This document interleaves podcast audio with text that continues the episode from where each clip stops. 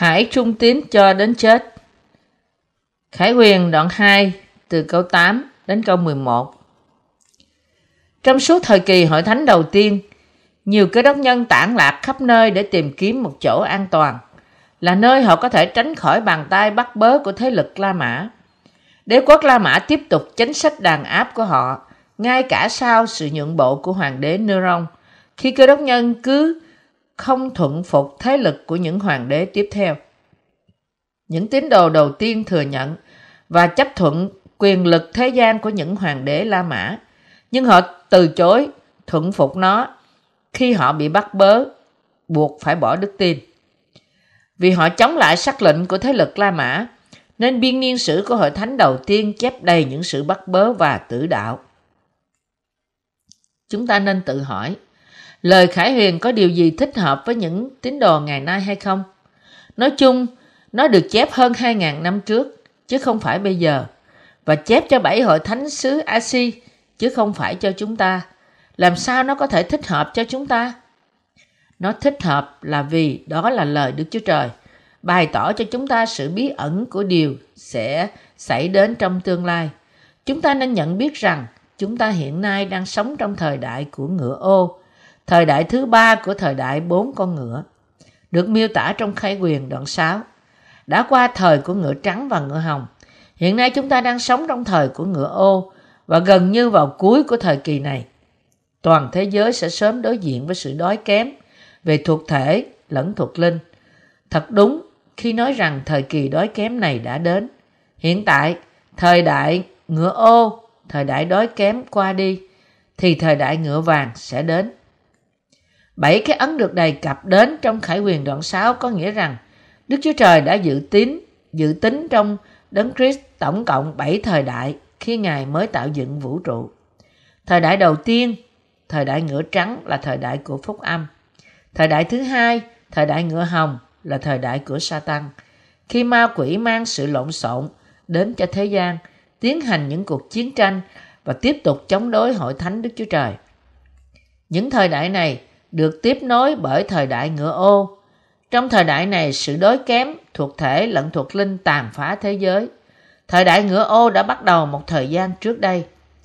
Khi thời đại này kết thúc, thời đại ngựa vàng sẽ bắt đầu là thời đại mà Antichrist cầm quyền, cũng như tai họa của bảy ống loa được miêu tả trong Khải Quyền đoạn 8 sẽ bắt đầu. Khi ống loa cuối cùng được thổi lên, thì các tín đồ sẽ được cất lên, và điều này sẽ được tiếp nối bởi tai họa của bảy cái bát. Kế đó sẽ có tiệc cưới chiên con trong không trung cho các thánh đồ đã cất lên. Và khi tất cả tai họa của bảy cái bát kết thúc, Chúa sẽ trở lại thế gian với chúng ta và bắt đầu vương quốc ngàn năm của Ngài. Sau đó, vương quốc ngàn năm sẽ được tiếp nối bởi trời mới, đất mới, là nơi sẽ ban cho các thánh đồ là những người đã sống trong vương quốc ngàn năm bởi sự sống lại lần đầu của họ. Vì thế, sách Khải Huyền viết, hãy trung tín cho đến chết, rồi ta sẽ ban cho các ngươi mão triều thiên của sự sống. Và ai chiến thắng sẽ không bị hại gì về lần chết thứ hai, là hoàn toàn có liên quan trực tiếp với chúng ta. Nói cách khác, lời Khải Huyền vô cùng thích hợp cho cơ đốc nhân đang sống trong thế giới ngày nay. Nếu Khải Huyền không thích hợp cho chúng ta, thì tất cả lời Đức Chúa Trời cũng không có ý nghĩa gì cả. Chương trình bảy thời đại được bày tỏ trong khách sách Khải Quyền, được thực hiện và hoàn tất trong Đấng Christ Chúa chúng ta. Khi thời đại của ngựa vàng đến, Antichrist sẽ xuất hiện. Chúng ta cần phải tìm từ lời Đức Chúa Trời chương trình gì Chúa dành cho chúng ta trong thời gian đó. Nó vô cùng quan trọng nếu chúng ta hiểu tường tận lời khải thị của Đức Chúa Trời đặt để toàn bộ chương trình của Ngài cho chúng ta là thế nào và Ngài sẽ hoàn thành nó ra sao. Tai họa nào sẽ xảy đến cho thế gian, điều gì sẽ xảy ra cho các tín đồ và nhiều điều nữa. Bạn phải thừa nhận và tin nơi điều vô cùng quan trọng và thích hợp của lời tiên tri này cho chúng ta. Bạn cũng phải hiểu rõ sách Khải Huyền nói đến điều gì, như bảy năm đại nạn và sự đến lần thứ hai của Đấng Christ. Nhiều cơ đốc nhân ngày nay tin nơi học thuyết thăng thiên trước thời kỳ khổ nạn, là học thuyết đầu tiên xuất hiện tại Anh Quốc vào những năm 1833 và sau đó được phổ biến rộng rãi bởi một học giả tên là C.I. Scottfield, một giáo sư tại Thánh Kinh Thần Học Viện ở Moody. Học thuyết này cho là sự thăng thiên của các tín đồ sẽ xảy ra trước thời kỳ 7 năm đại nạn bắt đầu. Trong quan điểm này, người ngoại bang sẽ được cất lên trước và sau đó Đức Chúa Trời sẽ bắt đầu công tác cứu rỗi của Ngài cho dân Israel. Cũng vậy, sự thăng thiên của các thánh đồ sẽ đến trước cả sự xuất hiện của Antichrist lẫn những tai họa của bảy cái bát. Nói chung, hầu hết cơ đốc nhân tin nơi amillennialism lẫn học thuyết thăng thiên trước khi khổ nạn này. Nhưng những học thuyết này chỉ là những giả thuyết được tạo nên từ những sự hiểu biết không rõ ràng và không đầy đủ về Kinh Thánh. Thay vì trả lời nhiều câu hỏi mà những tín đồ thắc mắc về sách Khải Huyền, những giả thuyết này làm tổn hại hơn là làm tốt đẹp bằng cách xuất hiện thêm nhiều câu hỏi và nghi ngờ về sách Khải Huyền. Nếu học thuyết của giáo lý cất lên trước đại nạn là đúng, thì điều gì của sách Khải Huyền thích hợp cho tín đồ ngoại bang? Đại nạn và hàng loạt dữ kiện được tiên tri trong Khải Huyền sẽ không thích ứng gì cho chúng ta cả, vì chúng ta tất cả sẽ được thăng thiên trước. Đấy là tại sao người ta xem thường lời Khải Huyền như là một vấn đề hiếu kỳ hơn là đức tin. Nhưng chúng ta phải nhận biết rằng lời Khải Huyền vô cùng thích ứng cho chúng ta, những người đang sống trong thế giới ngày nay. Hãy để tôi hỏi bạn điều này. Bạn tin nơi lời Đức Chúa Trời hay tin nơi lời của những học giả? Có dư thừa những học thuyết vào thời kỳ cuối cùng. Từ không có ngàn năm bình an đến cất lên sau ngàn năm bình an, cất lên sau đại nạn, cất lên trước đại nạn, cất lên giữa đại nạn và nhiều nữa. Những học thuyết này được đưa ra bởi những học giả là những điều không gì khác hơn, chỉ là những giả thuyết, những sự mặc nhận và những sự suy xét mà thôi. Bạn tin điều nào trong số những học thuyết này? Nhiều người nói rằng họ tin nơi học thuyết cất lên trước đại nạn bởi vì đó là điều mà họ đã được dạy bởi những mục sư của họ. Nhưng hãy để tôi nói với các bạn cách rõ ràng và dứt khoát rằng bạn và tôi sẽ trải qua những tai họa của bảy ống loa và sống đến giữa thời kỳ đại nạn. Bởi vì chúng ta có tiền định phải trải qua thời kỳ đại nạn. Đức tin của chúng ta phải là thật và mạnh, đủ để chiến thắng những sự thử thách và khổ nạn đang chờ đợi chúng ta. Điều gì xảy ra nếu bạn đã từng tin nơi học thuyết cất lên trước đại nạn? Bạn tự nghĩ rằng tôi sẽ được cất lên trước thời kỳ đại nạn tôi có thể không cần quan tâm đến điều đó và đã không chuẩn bị đức tin cho thời kỳ cuối cùng.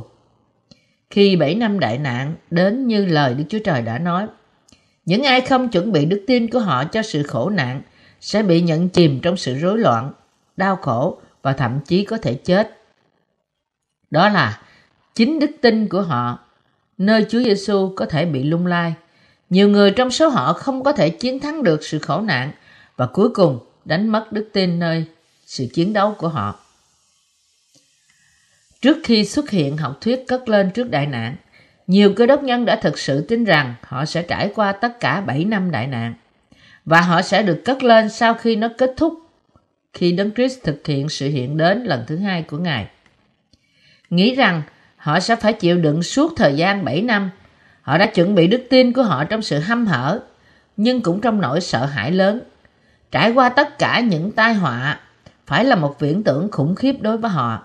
Như thể nó sẽ là như thế cho bất cứ ai. Nhưng niềm tin như thế cũng chỉ là một học thuyết trừu tượng, một kết quả của sự không biết lời Đức Chúa Trời. Cái đó là sự bảo thủ của những người tin nơi không có ngàn năm bình an. Những người này xem vương quốc ngàn năm như là một biểu tượng Họ xem nó như là một sự miêu tả tượng trưng của sự bình an mà các tín đồ trong đấng Christ nhận được qua sự cứu rỗi của họ. Nếu những học thuyết trừu tượng này là thật, chúng ta có thể không quan tâm đến những điều xảy ra trên thế giới, vì chúng ta đều sẽ được Đức Chúa Trời cất lên không trung trước khi đại nạn bắt đầu. Nhưng nếu những điều đó là không đúng, thì điều gì sẽ xảy ra? Đối diện với đại nạn mà không có chuẩn bị sự chuẩn bị đức tin, chúng ta sẽ bị kẹt trong nỗi sợ hãi, không thể cử động được. Chúng ta sẽ không thể bảo vệ đức tin của chúng ta. chúng ta sẽ đầu hàng trước những cơn sóng thử thách và khổ nạn và cuối cùng bị trôi theo cùng một dòng chảy như những người khác của thế gian. Nhưng Đức Chúa Trời đã nói với chúng ta rằng tên của những người được chép trong sách sự sống đó là những người được tái sanh bởi nước và thánh linh sẽ không bao giờ đầu hàng. Đức Chúa Trời nói với chúng ta trong lời khải quyền của Ngài rằng những người được tái sanh sẽ chiến thắng những sự thử thách của đại nạn bởi đức tin và rằng trong giữa thời kỳ đại nạn Ngài sẽ cất họ lên khỏi không trung. Vì thế, học thuyết cất lên trước cơn đại nạn là đi trệt khỏi lẽ thật kinh thánh. Nó có nghĩa rằng điều này chỉ là một sự mặc nhận của con người tạo ra. Nói cách khác, đó là một sự giả dối chứ không phải lẽ thật. Nhưng có nhiều người trên cả thế giới này hiện nay đã tiếp nhận học thuyết cất lên trước cơn đại nạn này. Những người tin nơi lời dạy về sự cất lên trước khi đại nạn của Scofield tin nơi những điều sau đây. Thứ nhất, thời kỳ 7 năm đại nạn sẽ bắt đầu sau khi Antichrist xuất hiện trong thời kỳ cuối cùng. Thứ hai, Antichrist sẽ cai trị toàn thế giới trong suốt 7 năm đại nạn. Đối với nửa thời gian đầu của 7 năm, hắn sẽ cai trị như một nhà cầm quyền nhân từ và nửa thời gian sau sẽ cai trị như một bảo chúa xấu xa. Thứ ba, đền thờ Jerusalem sẽ được xây dựng lại và hệ thống tế lễ sẽ hồi phục lại lần nữa. Thứ tư, Antichrist sẽ ký hiệp ước 7 năm với Israel. Thứ năm, sau 3 năm rưỡi đầu của đại nạn, Antichrist sẽ phá bỏ hiệp ước với Israel. Thứ sáu, Ba năm rưỡi kế tiếp sẽ là thời gian đại nạn và bắt bớ của Israel. Trong suốt thời gian này, phúc âm của vương quốc ngàn năm sẽ được giảng dạy thay vì phúc âm ân điển. Thứ bảy, trong vòng người Israel sẽ có 144.000 người qua khỏi được đại nạn. Thứ tám, đại nạn sẽ kết thúc bằng cuộc chiến tranh của Armageddon. Định nghĩa đại nạn như điều khoản trên Scottfield đã không nhắc đến điều gì sẽ xảy ra cho người ngoại bang trong suốt thời kỳ đại nạn. Nói cách khác, Scottfield tranh luận rằng mọi người ngoại bang tin đấng tin nơi đấng Christ sẽ được cất lên trước khi đại nạn bắt đầu. Và chỉ sau sự cất lên của họ, Đức Chúa Trời mới làm việc trong vòng những người Israel. Công việc của Ngài sẽ được hoàn tất với kết quả là giải cứu 144.000 người Israel và với việc đó, Ngài sẽ kết thúc công tác cứu rỗi của Ngài. Sau đó, phương quốc ngàn năm sẽ bắt đầu. Nguồn gốc ảnh hưởng của Scottfield và những quan điểm của ông về sự cất lên trước cơn đại nạn là John Nelson Darby, người sáng lập ra một nhóm được gọi là Bollywood Britain. Người bắt đầu theo học thuyết này sau khi gặp gỡ một lãnh đạo của phái ngũ tuần. Người lãnh đạo này thực ra là một cô gái 15 tuổi tên là Margaret McDonald ở London. Là người trong năm 1830 nói rằng cô ta có một khải thị từ Đức Chúa Trời rằng cô ta thấy những cơ đốc nhân được thăng thiên ngay thời kỳ đại nạn.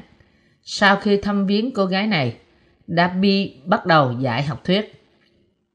Những sự dạy dỗ của Darby sau khi truyền sang Scottfield, một nhà thần học người Mỹ. Scottfield là người đã dành cả cuộc đời học để thực hiện quyển Kinh Thánh tham khảo Scottfield được sử dụng rộng rãi. Vào lúc đó đã suy nghĩ cân nhắc về việc sự thăng thiên xảy ra trước hay sau đại nạn. Khi Scottfield nghe học thuyết cất lên trước cơn đại nạn của Darby, thì ông đã hoàn toàn ủng hộ nó và hoàn toàn bị thuyết phục bởi những luận điệu của nó. Ông đi theo học thuyết mới này bằng cách bao gồm nó vào trong quyển Kinh Thánh tham khảo Scottfield của ông. Đấy là thế nào mà Scottfield tin và tranh cãi cho học thuyết cất lên trước cơn đại nạn và cũng như thế nào mà nhiều cơ đốc nhân hiện nay đi theo nó. Trước khi học thuyết cất lên trước cơn đại nạn được trình bày chi tiết bởi Darby và Scottfield, hầu hết cơ đốc nhân đã tin nơi học thuyết cất lên sau cơn đại nạn. Nhưng Scottfield là một giáo sư tại Học viện Kinh Thánh Moody của Mỹ. có một ảnh hưởng ghê gớm trên những vấn đề học thuyết, đặc biệt với sự cộng tác và sự tác động của quyển kinh thánh tham khảo Scottfield của ông. Bởi vì Scottfield và ảnh hưởng của ông, nên học thuyết cất lên trước cơn đại nạn trở nên phổ biến trong cộng đồng cơ đốc giáo trên toàn thế giới. Thật không may, kết quả là có nhiều cơ đốc nhân hiện nay đang ngủ sai xưa trong đức tin của họ. Họ ngủ là vì họ nghĩ sai lạc rằng sự xuất hiện của Antichrist chẳng có ảnh hưởng gì đến họ cả. Họ thấy không cần thiết phải chuẩn bị đức tin cho thời kỳ đại nạn. Vì họ tin rằng họ sẽ được thăng thiên trước khi nó bắt đầu. Nhưng Chúa chúng ta đã bảo chúng ta phải luôn luôn tỉnh thức, vì không ai biết khi nào chàng rể sẽ đến. Nhưng buồn thay, những người coi thường lời của Đức Chúa Trời và dựa vào những sự dạy dỗ về cất lên trước cơn đại nạn vẫn ngủ sai. Nhưng hiện nay là giờ thức dậy, hiện nay là giờ để quăng bạn quăng bỏ đi những niềm tin sai lạc nơi việc cất lên trước cơn đại nạn và tin nơi lời của lẽ thật. Cả học thuyết cất lên trước cơn đại nạn lẫn học thuyết cất lên sau cơn đại nạn đều không có nền tảng kinh thánh. Bạn phải trở lại với lời thật của Đức Chúa Trời. Lời khải huyền đoạn 6 câu 8 nói với chúng ta rằng Tôi nhìn xem, thấy một con ngựa vàng vàng hiện ra. Người cởi ngựa tên là sự chết và âm phủ theo sau người. Họ được quyền trên một gốc tư thế gian, đặng sát hại dân sự bằng gươm đao, bằng đói kém, bằng dịch lệ và bằng các loài thú dữ trên đất. Ở đây nói rằng tên của những người ngồi trên con ngựa vàng là Antichrist và thần chết và âm phủ theo sau người. Điều này có nghĩa rằng Antichrist là một kẻ giết người, là kẻ dẫn nạn nhân của hắn đến hỏa ngục. Ở đây cũng nói rằng hắn sẽ được ban cho quyền trên một phần tư trái đất, sẽ giết người bằng gươm đao, đói kém, sự chết và thú dữ trên mặt đất. Nói cách khác, Antichrist sẽ thực hiện những hành động hung ác giống như những hoàng đế La Mã.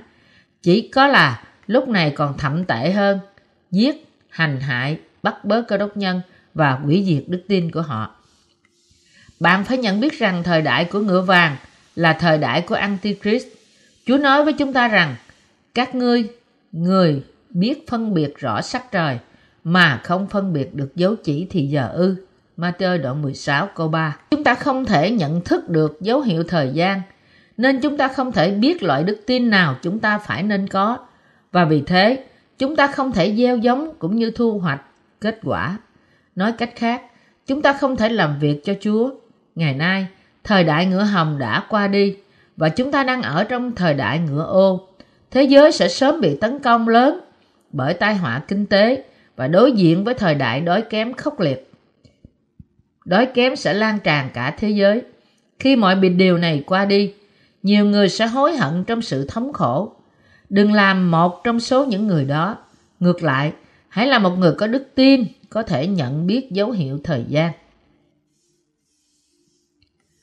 Thời đại hiện nay là thời đại của ngựa ô. Khi thời đại ngựa ô này qua đi, thời đại ngựa vàng sẽ đến. Antichrist xuất hiện trong thời kỳ này sẽ bắt bớ và giết các tín đồ cách bừa bãi, đánh dấu cho thời đại này là thời đại của sự tử đạo.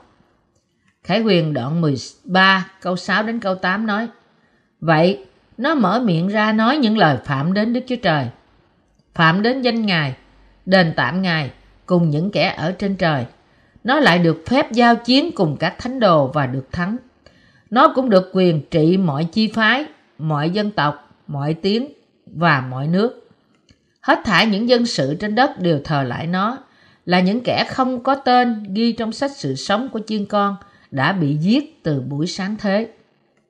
Hắn ta ở đây tượng trưng cho Antichrist. Phân đoạn này nói với chúng ta rằng một trong những kẻ cầm quyền của thế gian sẽ được ban cho quyền lực của Satan để bán bổ Đức Chúa Trời và bắt bớ các tín đồ. Đây là con cái của ma quỷ với quyền lực của con rồng. Với quyền lực của hắn, hắn sẽ chiến đấu và thắng các tín đồ. Nó chỉ có nghĩa rằng hắn sẽ khiến các tín đồ thử tử đạo. Điều này chỉ ý nói đến sự chết thể xác của các tín đồ. Antichrist không bao giờ có thể lấy đi đức tin của các tín đồ. Điều mà Scottfield đã tranh cãi là việc các tín đồ sẽ hoàn toàn không phải đối diện với đại nạn. Nhưng không có 7 năm đại nạn thì sẽ không có vương quốc ngàn năm cho các tín đồ. Lời tiên tri này của Kinh Thánh đã được nằm trong kế hoạch của Đức Chúa Giêsu Christ từ buổi ban đầu của thế gian. Lịch sử của thế gian sẽ kết thúc trong những công tác mà Đấng Christ đã làm trọn. Bạn phải nhận biết bảy thời đại mà Đức Chúa Trời đã đặt để cho chúng ta. Thời đại thứ nhất là thời đại ngựa trắng, là thời đại mà Đức Chúa Trời bắt đầu công việc của nó. Thời đại thứ hai là thời ngựa hồng, là thời đại của ma quỷ. Thời đại thứ ba của ngựa ô là thời đói kém thuộc thể và thuộc linh. Thời đại thứ tư của ngựa vàng là thời đại Antichrist xuất hiện. Đây là thời đại của bảy ống loa, thời đại của sự tử đạo. Thiếu nhận thức thời đại của ngựa vàng này khiến người ta vô cùng rối loạn. Không hiểu biết về thời đại này, chúng ta không thể nào sống đời sống như những cơ đốc nhân tái sanh cách đúng đắn. Nếu chúng ta vẫn không nghĩ đến những điều đang chờ đợi chúng ta, làm sao chúng ta có thể sẵn sàng cho tương lai? Ngay cả những người làm ăn cũng không biết trước những khuynh hướng thay đổi của thời gian để được thành công. Làm sao mà chúng ta, những tín đồ trong đấng Christ, có thể sẵn sàng cho ngày trở lại của Ngài khi chúng ta không biết gì về những điều đang chờ đợi chúng ta? Chúng ta phải có một sự hiểu biết rõ ràng về đại nạn để sẵn sàng cho điều đó. Các tín đồ phải sống qua 3 năm rưỡi đầu của đại nạn và trong thời gian này họ sẽ chịu tử đạo. Họ không phải trải qua suốt 7 năm đại nạn, nhưng chỉ nửa phần đầu và sau đó với sự tử đạo của họ, họ sẽ được sống lại và cất lên. Khi các tín đồ được cất lên, nó không có nghĩa rằng Đấng Christ sẽ xuống thế gian, nhưng Ngài sẽ cất họ lên không trung để dự tiệc cưới chiên con. Trong lúc đó, trái đất này sẽ bị bao bọc bởi tai họa của bảy cái bát. Những người trở lại với Đấng Christ sau những tai họa chỉ là những người đã được tha tội, trắng như tuyết bởi tin nơi phúc âm nước và thánh linh do Chúa ban cho. Đấy là tại sao chúng ta phải chuẩn bị đức tin của chúng ta bằng cách hiểu biết thời đại này. Nó vô cùng thích hợp và quan trọng đối với chúng ta. Chúa chúng ta đã nói với các thiên sứ hội thánh si mẹt nơ rằng ta biết sự khốn khó nghèo khổ của ngươi, giàu ngươi giàu có mặt lòng và những lời dèm pha của kẻ xưng mình là người Juda mà thật sự không phải. Chúng nó vốn thuộc về hội quỷ Satan. Ngươi chớ ngại điều mình sẽ chịu khổ. Này, ma quỷ sẽ quăng nhiều kẻ trong các ngươi vào ngục, hầu cho các ngươi bị thử thách. Các ngươi sẽ bị hoạn nạn trong 10 ngày. Khá giữ trung tín cho đến chết, rồi ta sẽ ban cho ngươi mũ triều thiên của sự sống. Từ phân đoạn này, chúng ta có thể thấy rằng hội thánh si từng bị người Juda bắt bớ cách nặng nề. Nhưng Chúa nói rằng những người Juda này không phải thực sự là người Juda, nhưng là một tổ hợp sa. Ngài nói điều này không phải chỉ với hội thánh si nhưng với cả bảy hội thánh xứ Asi. Có một cộng đồng lớn, người Juda trong xứ si miệt nơ, là nơi mà thực ra cho dù người Juda cũng thờ phượng một Đức Chúa Trời giống như những người tín đồ trong Đấng Christ. Tuy nhiên, họ bắt bớ các tín đồ của hội thánh si miệt nơ là người như người La Mã đã làm. Đối với việc các tín đồ đối diện với sự bắt bớ này, Đức Chúa Trời đã nói rằng hãy trung tín cho đến chết, rồi ta sẽ ban cho các ngươi mão triều thiên của sự sống. Và kẻ nào thắng sẽ chẳng bị hại gì đến lần chết thứ hai. Đức Chúa Trời nói với các tín đồ rằng họ phải chiến thắng. Cũng vậy, chúng ta cũng phải chiến đấu với Antichrist cho đến cuối cùng và chiến thắng hắn trong cuộc chiến đức tin của chúng ta. Sau đó, chúng ta sẽ ban cho sau đó Chúa chúng ta sẽ ban cho chúng ta mão triều thiên của sự sống.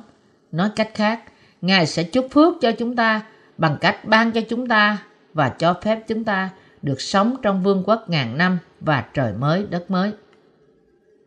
Bạn có đủ can đảm để chịu tử đạo không? Hiện nay là thì để bạn chuẩn bị đức tin cho sự tử đạo. Và để làm như thế, bạn phải có đức tin của sự cứu chuộc là đức tin khiến bạn có thể hoàn toàn đứng trước mặt Chúa.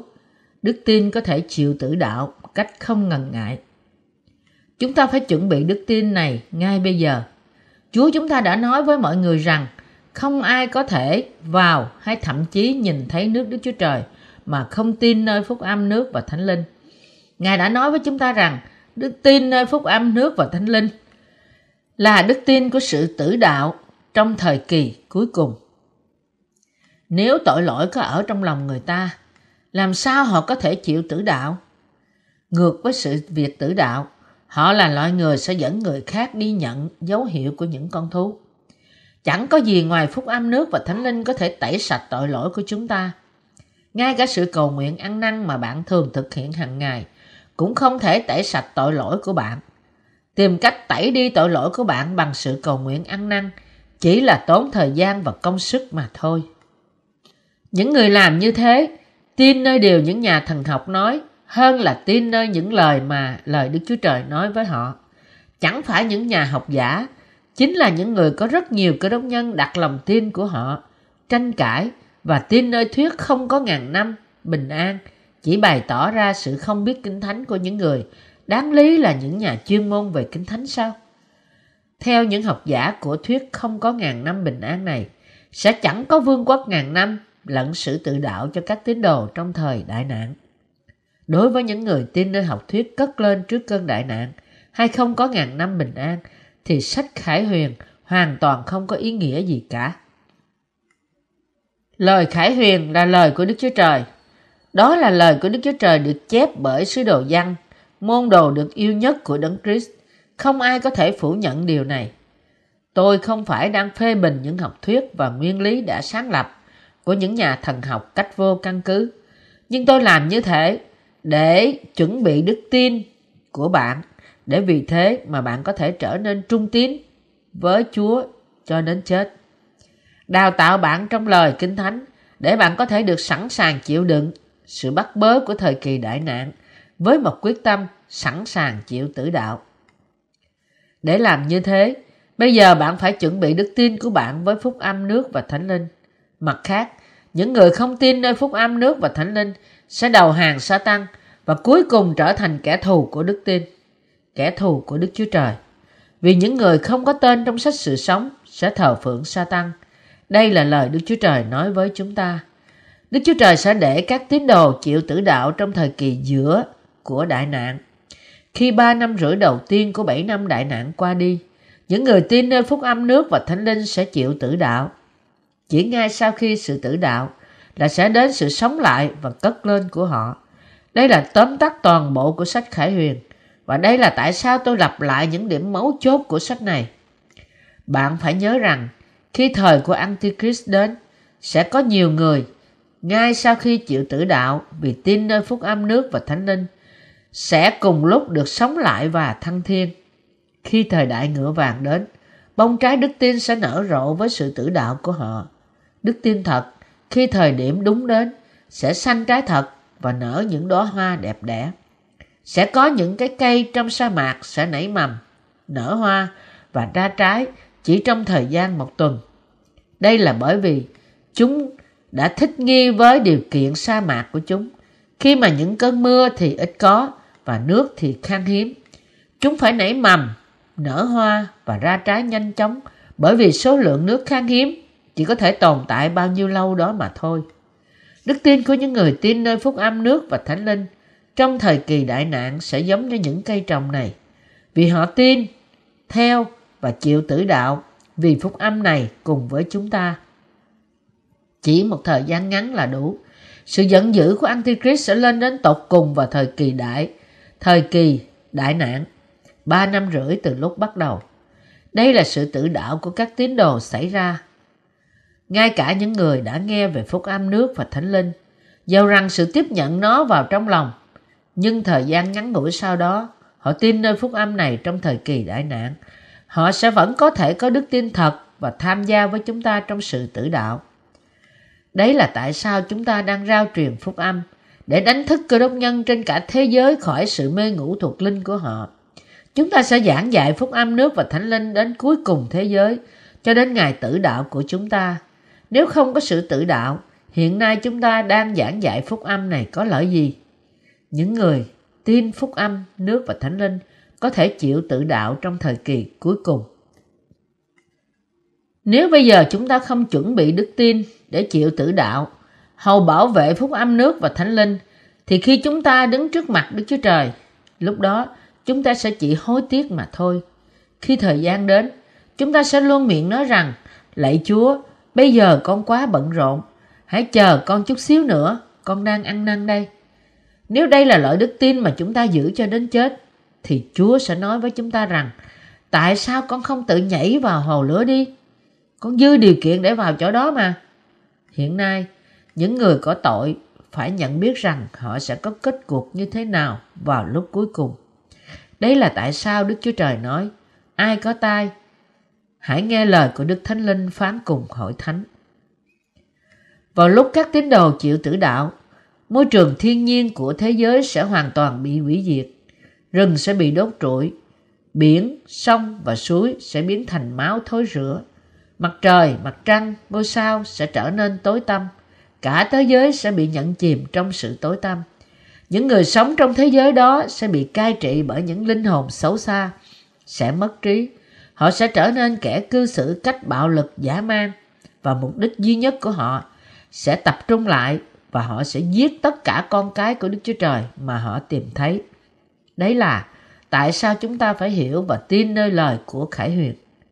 Những hội thánh ngày nay chỉ bị ám ảnh bởi việc xây dựng những nhà thờ to lớn, lớn hơn, cao hơn, to hơn. Họ dùng hàng triệu đô la để xây dựng nhà thờ của họ, nhưng trong lòng họ toàn tìm thấy tội lỗi chứ không phải đức tin để có thể chịu tử đạo vì Chúa Giêsu. Những người này trước hết phải tẩy sạch tội lỗi trong lòng họ. Thế gian sẽ sớm bước vào thời đại của đại nạn, thời đại của ngựa vàng.